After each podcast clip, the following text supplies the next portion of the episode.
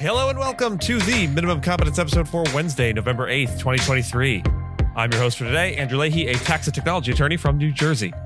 In today's episode, we have Big Law Bonus Season Begins, Cravath adds a non-equity partner tier, Ivanka to testify, WeWork wants to restructure, Amazon previews its antitrust defense plan, and Column Tuesday on a Wednesday about the legacy of George Steinbrenner vis-a-vis the federal estate tax. Let's harvest the vegetables and herbs before the first frost gets them and move today's legal news into the greenhouse, and also read it. But first, a quick note here at the top of the show. In the last few days, we have seen an exponential growth in listeners to Minimum Competence, and we are overjoyed and humbled by the attention. We are also, however, curious. How did you all come to find our show? Were we mentioned somewhere? Inquiring podcast hosts want to know, so drop me a line if you're listening with a quick note on how you found us, especially if you did so in the last day or so. My email is andrew at leahy, L E A H E Y, dot org. Thanks so much. On this day in legal history, the Trent Affair occurred during the U S Civil War. The U S S San Jacinto stopped the British mail ship Trent and arrested two Confederate envoys on board, leading to a diplomatic crisis between the U K and the United States.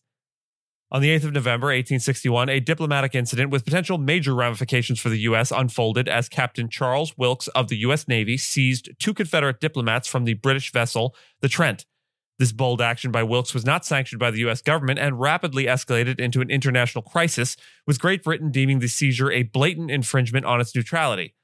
The Confederacy had hoped that the envoys, James Mason and John Slidell, would secure recognition and support from Britain and France, but their capture threatened to pivot the two powers from neutrality to active opposition against the Union. The Trent Affair tested the diplomatic resolve of the Lincoln administration, which was simultaneously engaged in the Civil War. The British government's response was swift and stern, demanding the release of the envoys and an apology, while reinforcing its military presence near U S borders.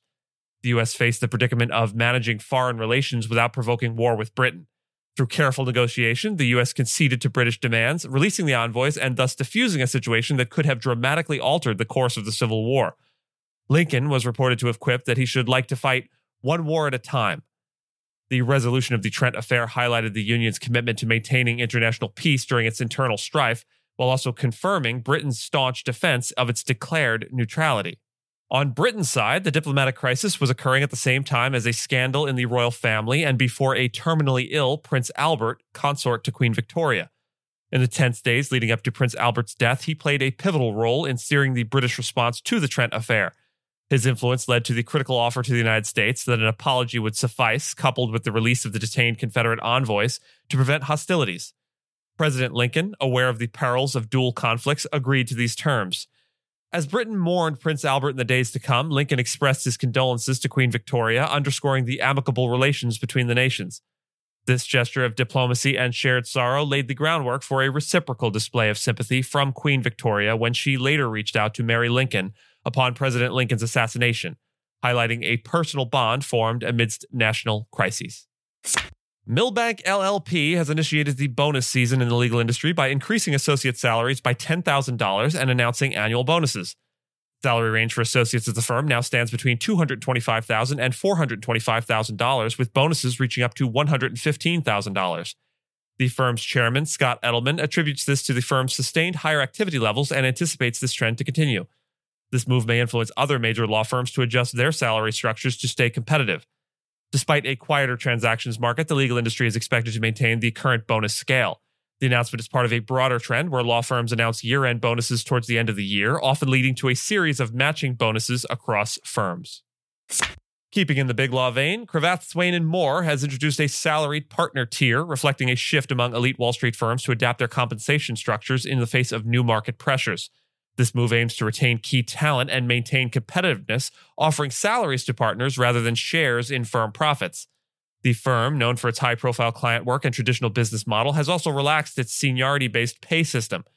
These changes come as the firm expands, opening a Washington office and entering the U K legal market, all while ensuring that salaried partners still have the opportunity to become equity partners, according to Cravath's presiding partner, Faiza Saeed. Ivanka Trump is scheduled to testify in a civil fraud trial today involving her father, Donald Trump's business practices. This trial, initiated by New York Attorney General Letitia James, alleges that the Trump family business inflated asset values. Judge Arthur Engoron has found evidence of fraud and is contemplating penalties.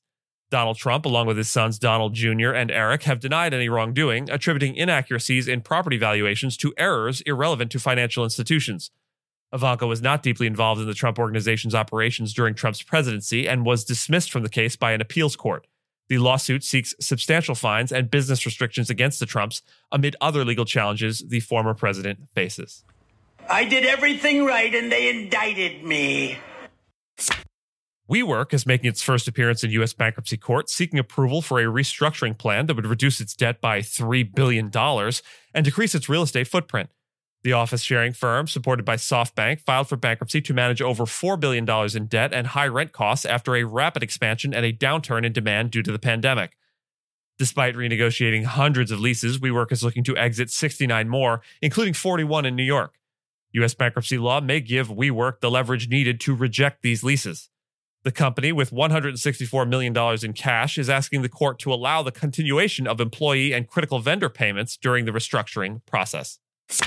Amazon's legal team, led by David Zapolsky, has sketched out their defense against the F T C's antitrust accusations in a private company meeting. Zapolsky called the company's actions absolutely defensible behavior and quoted Taylor Swift to underscore the company's stance against criticism. The F T C's lawsuit claims that Amazon has created an illegal monopoly by restricting sellers on its platform from offering lower prices on competing platforms. Amazon refutes these allegations, arguing that showcasing higher-priced products would undermine customer trust. The company, which has been under investigation for four years, may be forced to divest assets if the lawsuit succeeds. Zapolsky also addressed the F T C's criticism of Amazon's logistics services, emphasizing that their use is optional for sellers. He reassured employees that Amazon is familiar with such legal challenges and is prepared to defend its practices in court. My column this week is on the importance of the federal estate tax as a mechanism for combating wealth inequality. The federal estate tax, designed to prevent wealth accumulation across generations, is exemplified by the case of George Steinbrenner, who passed away in twenty ten, a year when the estate tax was not in effect. Steinbrenner's estate benefited significantly, avoiding a tax that would have been imposed at a rate of forty-five percent the previous year or fifty-five percent the following year. This absence of tax exemplifies how fortunes can be preserved and potentially grown through investment, influencing the wealth of future generations. The history of the estate tax in the United States dates back before the Revenue Act of nineteen sixteen, which formally introduced variable rates based on estate value. These rates have changed over time, peaking at seventy-seven percent during World War One to fund national efforts and declining thereafter, including a scheduled repeal in twenty ten. The impact of such a suspension is profound, with the Steinbrenner family's potential to grow their inheritance considerably through investments. For instance, if the tax savings were invested in an index fund or in a company like Apple Incorporated, the returns could have been substantial and number in the billions of dollars. Costanzo, what, what is that you're eating over there? That looks pretty tasty. It's a calzone, sir. Calzone, huh? Yeah, let's see it. Pass that on down. Let's get a little look at that. Big Stein wants a little taste. Come on, come on. Yeah, sit down there. That's a good boy. The Tax Cuts and Jobs Act of twenty seventeen further altered the estate tax landscape by doubling the exemption amounts, resulting in significant revenue loss for the government. This legislative change is temporary, however, and set to expire in twenty twenty-five. The Penn Wharton budget model suggests that without these cuts, the revenue generated could have been nine times greater, illustrating the potential role of the estate tax in federal revenue generation. As wealth inequality continues to rise, the estate tax serves as a crucial tool in the pursuit of economic equity. Its effectiveness has waned over the decades due to increasing exemptions and decreasing rates. The upcoming expiration of the T C J A's provisions is an opportunity to reassess and restructure the estate tax to better align with its original intent. Reducing the exemption threshold and increasing rates could serve as a step toward mitigating wealth disparity, emphasizing the tax's role in promoting a more balanced economic landscape. And with that, I thank you so much for listening to Minimum Competence, your daily news podcast for lawyers. If you're looking for more than Minimum Competence, links to further reading on all the topics touched on today are in the show notes. If you have any questions or story suggestions, you can find us on Mastodon on the E S Q dot social instance. I'm at Andrew, and my co-host Gina is at Gina. The views, thoughts, and opinions expressed in this podcast are those of the hosts and do not represent those of any organization we may be affiliated with. Nothing here should be construed as legal advice because it is not legal advice. And reviews go a long way towards helping new listeners to find our show. If you have a moment and can leave a rating or review on your podcast player, we'd sure appreciate it. And if you know someone that might be interested in a story we cover, consider sending them the episode. Minimum Competence is available at minimum comp dot com and wherever you get your finely crafted podcasts. If you haven't checked out the website in a while, give it a look. There are complete transcripts and resources for each episode and its corresponding segments, as well as an opportunity to receive new episodes in email newsletter form. All of the links to stories we cover will also be available on links dot E S Q dot social, which is our link aggregator in the Fediverse. We'll see you back here tomorrow, and until then, consider: the early bird gets the worm, but the second mouse gets the cheese.